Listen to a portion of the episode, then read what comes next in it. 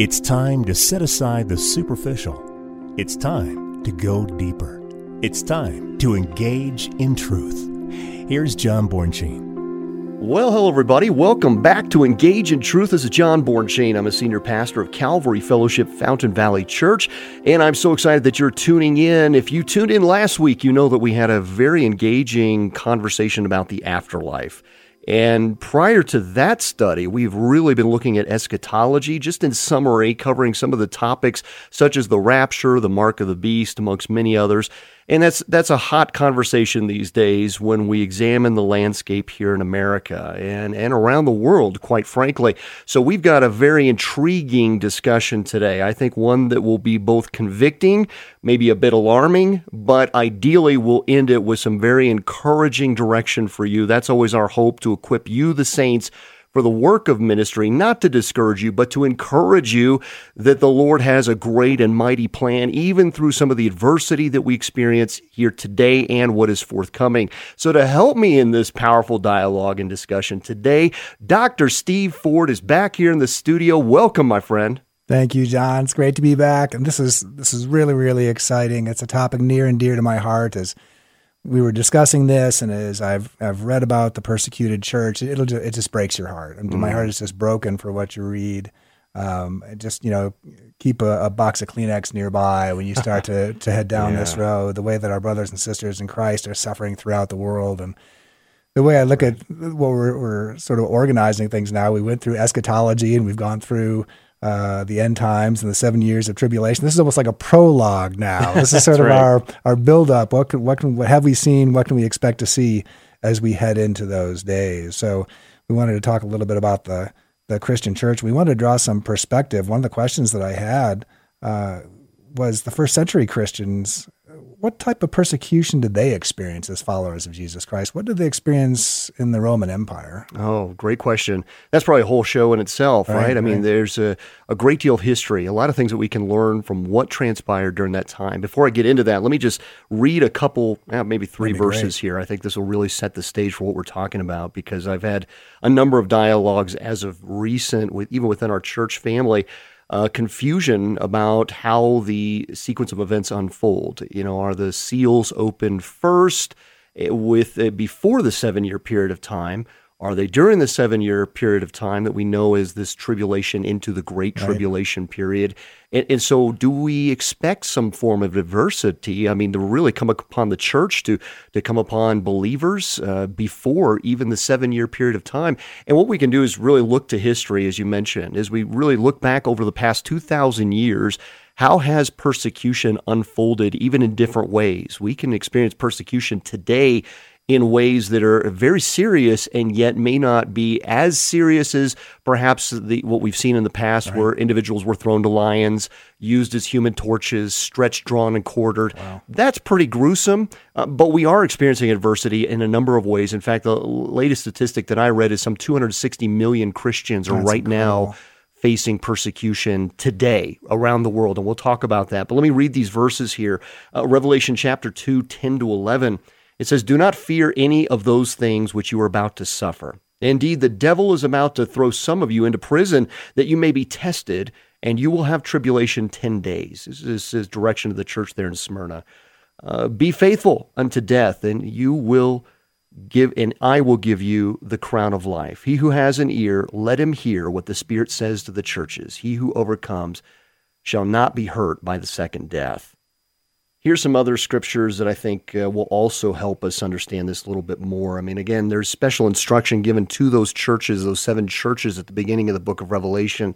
Um, but the overall direction that we receive from Scripture, I'm, I mean, let me take it personally here. My wife has been battling cancer for many years. Uh, I have had through that journey, and even today, have constantly looked to these scriptures to strengthen me, that the Lord has not turned his hand against us, right. that he is rather That's encouraging course. us in the midst of struggle, that when you have those moments where you are faced with life and death, that the Lord is not absent. He's a, he doesn't turn a deaf ear and a blind eye to the sufferings and struggles of his people. There's something to be commended in the midst of this. So I started looking up all these scriptures about the, the body of Christ, his people going through struggle and suffering, and he's ever present all the time, even yeah. in the midst of that, even with those warnings that are coming. So these scriptures are not to cause consternation of discouragement, but rather to encourage us. Yes, there will be adversity, but I love you, my people. Right. I'm with you. Right. I'm a shield of protection, even though your body may suffer. Oh, the commendations that await to the faithful. So let me read these here. First Peter four, twelve to fourteen and seventeen. He says, "Beloved, do not think it strange concerning the fiery trial, which is to try you, as though some strange thing happened to you, but rejoice to the extent that you partake of Christ's sufferings, that when his glory is revealed, you may also be glad with exceeding joy. If you are reproached for the name of Christ, blessed are you, for the Spirit of glory and of God rests upon you. For the time has come for judgment to begin at the house of God, and if it begins with us first, what will be the end of those who do not obey the gospel of God?" And then you turn to Hebrews chapter eleven, and you see this faith chapter. We love the hall of faith, right? right? In Hebrews chapter eleven, thirty-five to thirty-eight, he says, "Others were tortured, not accepting deliverance that they might obtain a better resurrection. Still others had trial of mockings and scourgings, yes, and of chains and imprisonment. They were stoned, they were sawn in two, were tempted, were slain with a sword. They wandered about in sheepskins and goatskins, being destitute, afflicted, tormented, of whom the world was not worthy. They wandered in deserts and mountains and dens and caves of the earth." You're thinking, wow, that sounds great. If I'm following Jesus, this sounds like a wonderful end to my existence on this earth. And through this, God is glorified when we are in that sacrificial mindset of Matthew chapter ten and sixteen, where we are willing to sacrifice that which is temporary for that which is eternal, and the commendations that await to the overcomers. Yep. Oh, I think that, to me, that's the encouragement. So when we talk about what did the early church go through, and when you look at what happened even with those seven churches and what the Ottomans did to Christians in that region, even in Antioch where the name Christian, the title Christian, follower of Christ, was first known, uh, the, these churches struggled mightily. I mean, some of them burned alive in their churches. Wow. Um, some of those who were strong in their faith, even thrown in boiling oil uh, of their false gods to make a, a statement out of them. And you're like, where was God in that? Yeah. And yet God was glorified, and those saints commended in all of heaven, and we will celebrate what God has done, so don't be discouraged. But you look at the Roman government, and apart from their religion, they persecuted many Christians. I mean, they were a very polytheistic culture, and it seemed like any time they wanted to blame the uh, ec- the economy woes, the financial woes that were as a result of some of the wars and all these things, Christians were an easy target. They were blamed constantly. They had... And they were constantly concerned about Christianity because it could disrupt the entire economic sustainability and sort of the, the, the foundation they built it upon. And what was that foundation? Well, they had sixty million slaves in Rome. And Christians were teaching that slaves uh, were, were something else. They weren't just a property. They were a person.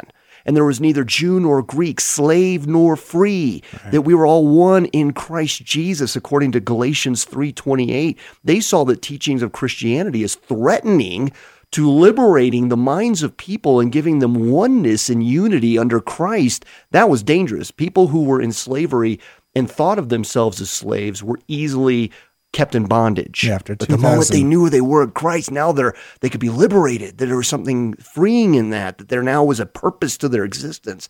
And the Romans were threatened by that, their whole economy threatened by that. So, I mean, you can imagine in their mind, they're thinking this Christianity is going to cause sixty million slaves to revolt. So it's easy to blame Christians for everything. And then they started to blame them for, like, I mean, all sorts of things. Nero blamed them for the fire, right, that broke out. He he started to accuse, or even the emperors, there was at least ten emperors that persecuted Christians. They started to accuse them of, of cannibalism.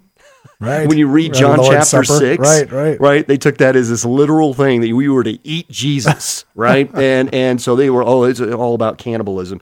Uh, I mean, they they found any way they could to try to accuse the Christians. So they drove Christians underground, and then you can find six hundred miles of catacombs now that these Christians dug.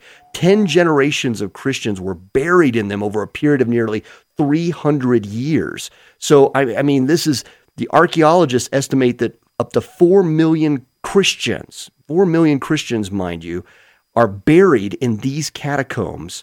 And and these were the individuals, of course, who were persecuted greatly for their faith. So today you can find that these groups, I mean, many of tour groups will even take you down into some of these catacombs, and, and you'll find some incredible imagery down there where there were churches that were actually taking place in these catacombs. One of the inscriptions reads, and it's still there to this day, "The word of God is not bound."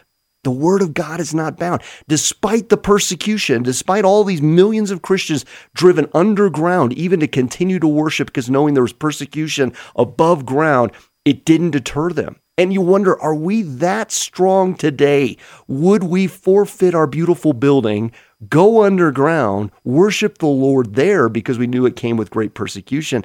I mean, that's just scratching the surface. I yeah. could spend hours just talking about the Roman persecution, but that just gives us a glimpse of what our brothers and sisters before us have gone through yeah. for the great name of Jesus Christ. Oh, amen. Yeah, it's it's amazing to think how revolutionary that thought was about the slaves after right. two thousand years of Christian teaching. It's not so shocking, right? Uh, you know, how revolutionary, you know, Christianity was really, and how it affected that culture and how fearful it made them about what a threat Christianity was to them and then how they responded. That's right. That's right. I mean, it, it was a threat to their governing way of life, to their economy of scale, their Uh, the whole situation, of even with their polytheism. I mean, you think about what was going on during the birth of Christ, and and and how they were actually rebuilding all of their temples. Uh, there was this this this this emperor worship that was going on, yeah. and he was a godlike figure on earth, lower G, right? Right, it, right? And so it was this separation now of here's the true God incarnate before us, willing to sacrifice his life. And here on the other side of that spectrum is one wanting to be worshipped by all right. men and wanting birthdays to be celebrated. You know, you you need to acknowledge my birthday. You need to acknowledge me. It's all about me. And just an amazing uh, photo negative, as oh, we've definitely. talked about before, what right. was going on in the right. culture. And the Christians see this. They become change agents in their culture. I mean, and I can't say that they were without fear. Right. I mean, that, I think we always think of our patriarchs as like these stoic, right. strong-minded right. for the cause Out of, of Christ. The yeah. Right. You know, they they just don't have a single sweat band running off their forehead. When the reality is, these were men and women just like uh, like you and I, yeah. as those who are listening right now.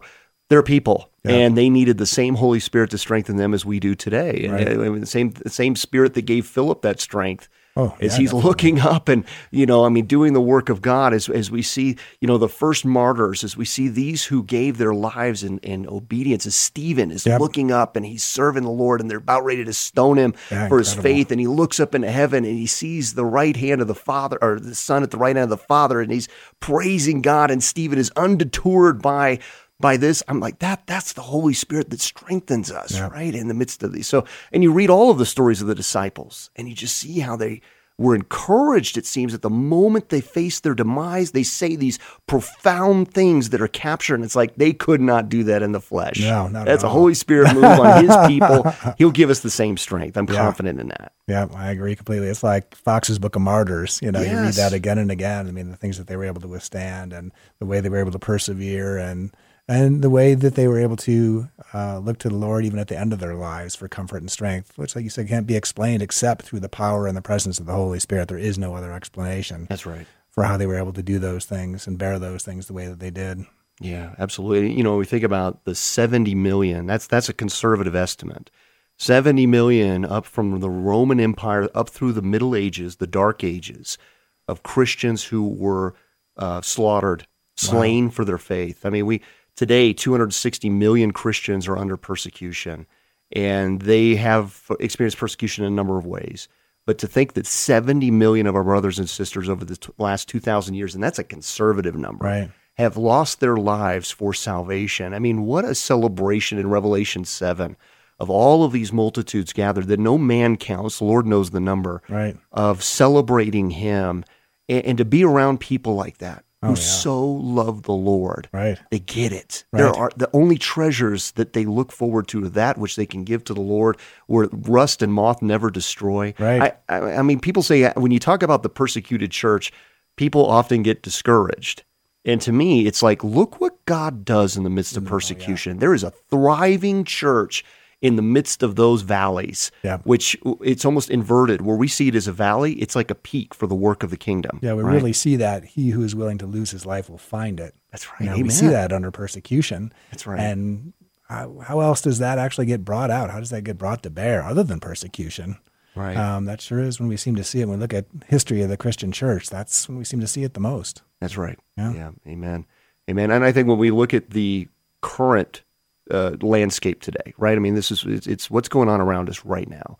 Uh, you and I, before the program, we were talking about that, of what, what do we see happening today? How does persecution look today? Uh, if we look just in time past, I mean, and not that long ago, uh, it was estimated that twelve to twenty million Christians were killed during the Soviet regime.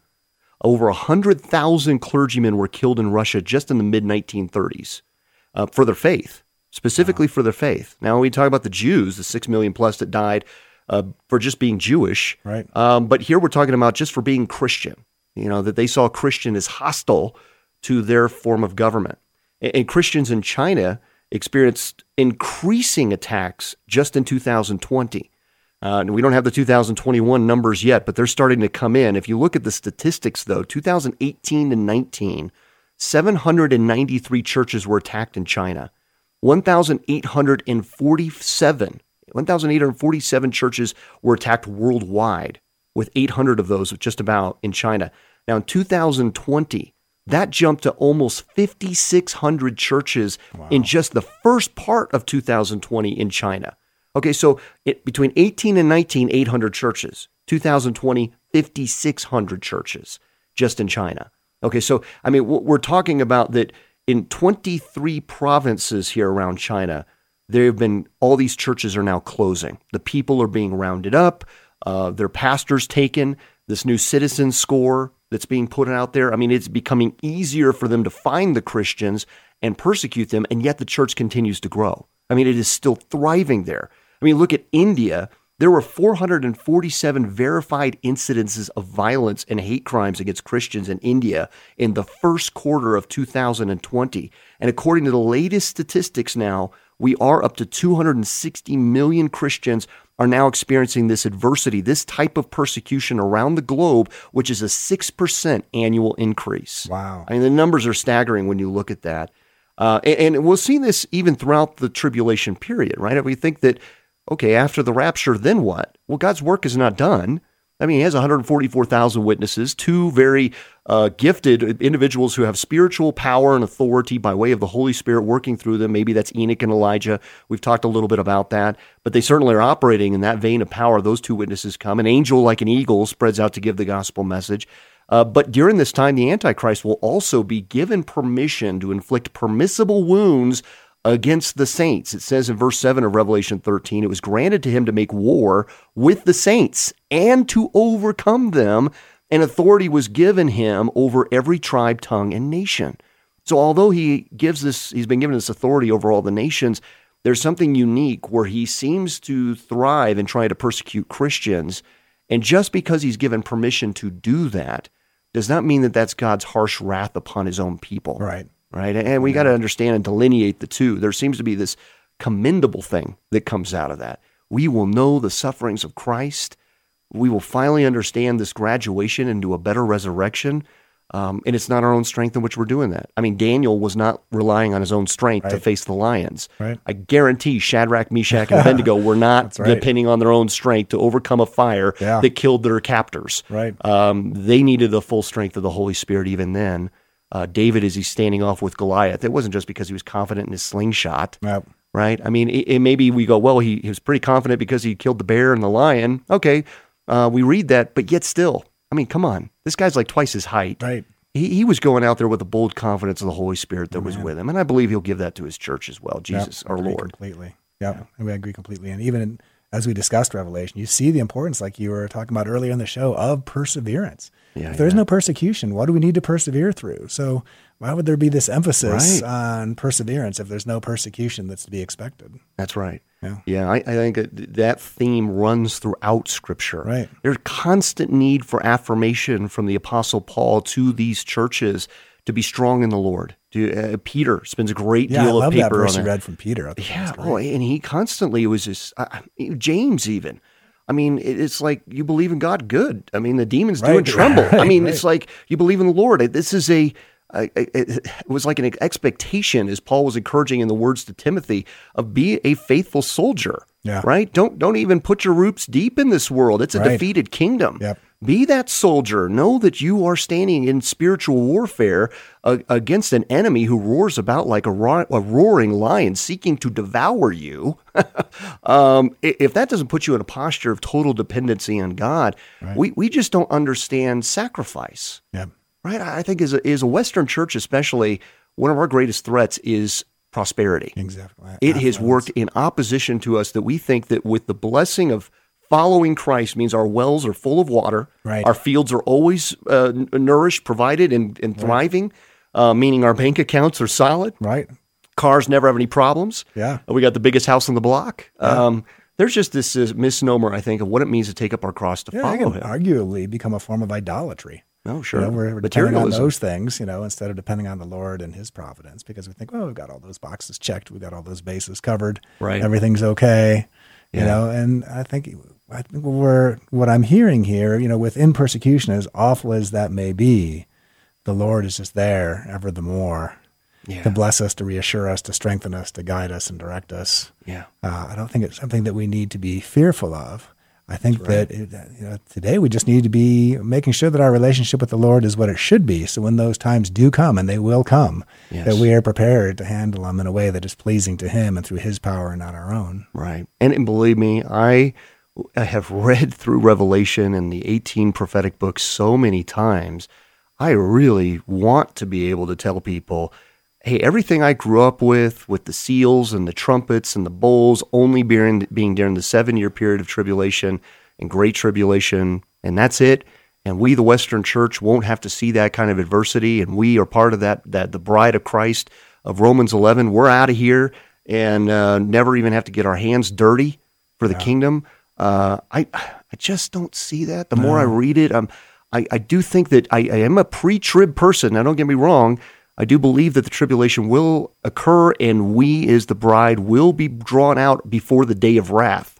When is the day of wrath? Well, the first time of wrath being poured out is at the sixth seal. The sixth seal has the wrath poured out. It says the day, capital D, has come. There's an earthquake. Sky goes black. It's a pretty traumatic moment. But in that, just as when Christ was sacrificed on that cross, when the sky went black and there was an earthquake before, the saints were released. They right. go throughout the city declaring the praises of the Lord. Um, I, I think there, there's a message of hope in the midst of a judgment against the system of Babylon, that God has not forsaken his people despite the persecutions that come. Praise God that we, in my humble opinion, won't be here through those trumpet judgments, uh, but there is something to be said about a God who is with us through persecution. In that persecution, we draw near to the Lord in ways that we would never in the midst of prosperity. I will never leave you nor forsake you. That's right. Yeah. Yeah. It, it's like he just has to detoxify us yeah. from our addiction to Babylon. Right. Wake right? us up. Yeah. yeah, like smelling salts. You belong to me. Right. You were set apart. Yeah, you're, not you're to be undefiled. If you want to be my bride, and I and I am going to present. I mean, here Paul was to present us as a chaste virgin back unto yeah. the Lord, right? To to draw us to a point in, in the sanctification process. We are so ready for the return of the Lord. Our lantern's full that even through the adversity, we are a bride ready for the groom. Yeah, and right. I think of it too, just like the the Lord has all this intimacy that he wants to share with us, but we're not pursuing him. We're not in A, in a position to receive all the many things that he wants to provide us with. Yeah. Amen. Yeah. Amen. So I think that, you know, that's definitely something that we need to consider as we move forward as our relationship with the Lord and just preparing, because we know that these times will come. That's right. And we may be in them. Right. I mean, we may it, be in it, them. There's, it certainly feels a landscape. Look how fast America has been. Yeah. Just uh, the, the things that we've known, how it's changed so rapidly. Right. Uh, it just recently, this horrible shooting that happened in Boulder. And with that, uh, immediately there is the narrative is let's get rid of all the firearms. Right. And I and I get it. I get why people immediately go to that. But what we have to understand is the systematic series of events that fundamentally change change the landscape of America, and and ultimately prepare us for what will be uh, a future series of events with regard to a one-world government and all of these things that we go, ah, oh, now we're talking conspiracy. No, we just understand our enemy. Right. And his plans are such, and the Lord has revealed these plans to us, knowing that he is a lion on a chain. Right. God is still in control over all of us. He's given us plenty of warning. These things are coming, so don't be dismayed. Yeah. You're my watchman on the wall. You know adversity is coming. Prepare for it. The yeah, landscape exactly. will change. Yep. If you're depending on your four oh one k, you've got your trust and hope in the wrong thing. Yeah. Uh, the money will change. The system will change. We talked about that with, with uh, Egypt, yeah. right? I mean, right. how the system totally changed right. and prepared ultimately for judgment on the land. A very short period of time, really. Yeah, you know? yeah, a very short period of time. Yeah. And, and we've got a lot of prayer to do. I mean, we've got our brothers and sisters in North Korea. We were talking yeah. about that. Yeah. Um, oh and all around the world that are yeah. suffering. And, and what was the statistic you were reading to me about North Korea? Oh, yeah, North Korea you know, holds the title, the distinction, as uh, for twenty consecutive years being the number one persecutor of Christians. Wow. Yeah, yeah dubious distinction at best. Yeah, yeah, exactly. Yeah. yeah, no, it's it's really appalling. And it, I think similarly, they they want their people to sort of worship the Kim dynasty just as the, mm. the Roman emperors wanted to be worshipped. And so they see Christianity as a threat, you know, very, right. very similar to what we see in the early Christian church. Well, any effort to strip the rights of people, to bring people under subjection to a hostile governing system, uh, has to remove Christianity. Right. Right. It, it, it, because it's the Bible that gives the truth. It's the Bible that tells us how we are liberated and, and, and free, and all the truth that is given by way of the Scripture that uh, is a threat to yeah. hostility and the hostile governments that yeah. sees to take well, as that. As Christians, we believe we perform for an audience of one, and that that's one right. is no world leader. That's so that's true. Automatically a threat. And, of course, our brothers and sisters that we have in Nigeria, I think it was uh, David Curry, C E O of Open Doors, uh, talked about that, that Nigeria is is right now, there are more Christians being murdered there than any other part of the world um, right now. And, and so it's it's easy to overlook what's still happening in, in Africa and the hostility from Muslims in that area. Uh, and, and, of course, then what we're seeing around the globe, uh, the persecution still continues in Iran, in China, Uh, much of the Middle East, and yet despite all that, we have our churches that we are in partnership with there in the Middle East, uh, especially in the land of Israel, in the West Bank, and in Jerusalem, and they're telling us about all these Arabs who are coming to know Jesus Christ, that he is coming to them in their dreams, dreams and, yeah, vivid dreams. Yeah. And, and so with this, that we see that God is on the move, even in the midst of the persecuted church, that there are more Christians coming out of this uh, attempt to squelch truth than perhaps any other time in human history. Right. And we praise God for that. And here we are out of time. Oh so it's just, how does that even happen? Our, I know, it just goes by so quick. So we'll have to just continue in this discussion oh, even awesome. next week and uh, and see as the Lord leads that conversation. So Doctor Ford, thank you for your time yeah, as always. I hope uh, you've been blessed as you've listened to this program, maybe encouraged a little bit as the persecution has been maybe something on your mind as well. And you're seeing what's going on around the world. You're growing concerned. Don't Don't grow weary. Don't waver in your faith. You stand upon a solid rock, and Jesus Christ fights for you. He is with you as he has fought for his people throughout all of time. He fights for you, brothers and sisters, and I hope you're blessed uh, when you hear a program like that, when you hear that that message that, that is so loud and clear in Scripture that he is with you. If you're looking for a church to worship with, come check us out at Calvary Fellowship Fountain Valley Church. You can learn more at calvary fountain dot com. Services are eight a.m. and ten a.m. on Sundays. We would love to worship with you. God bless you, my friends. Take care.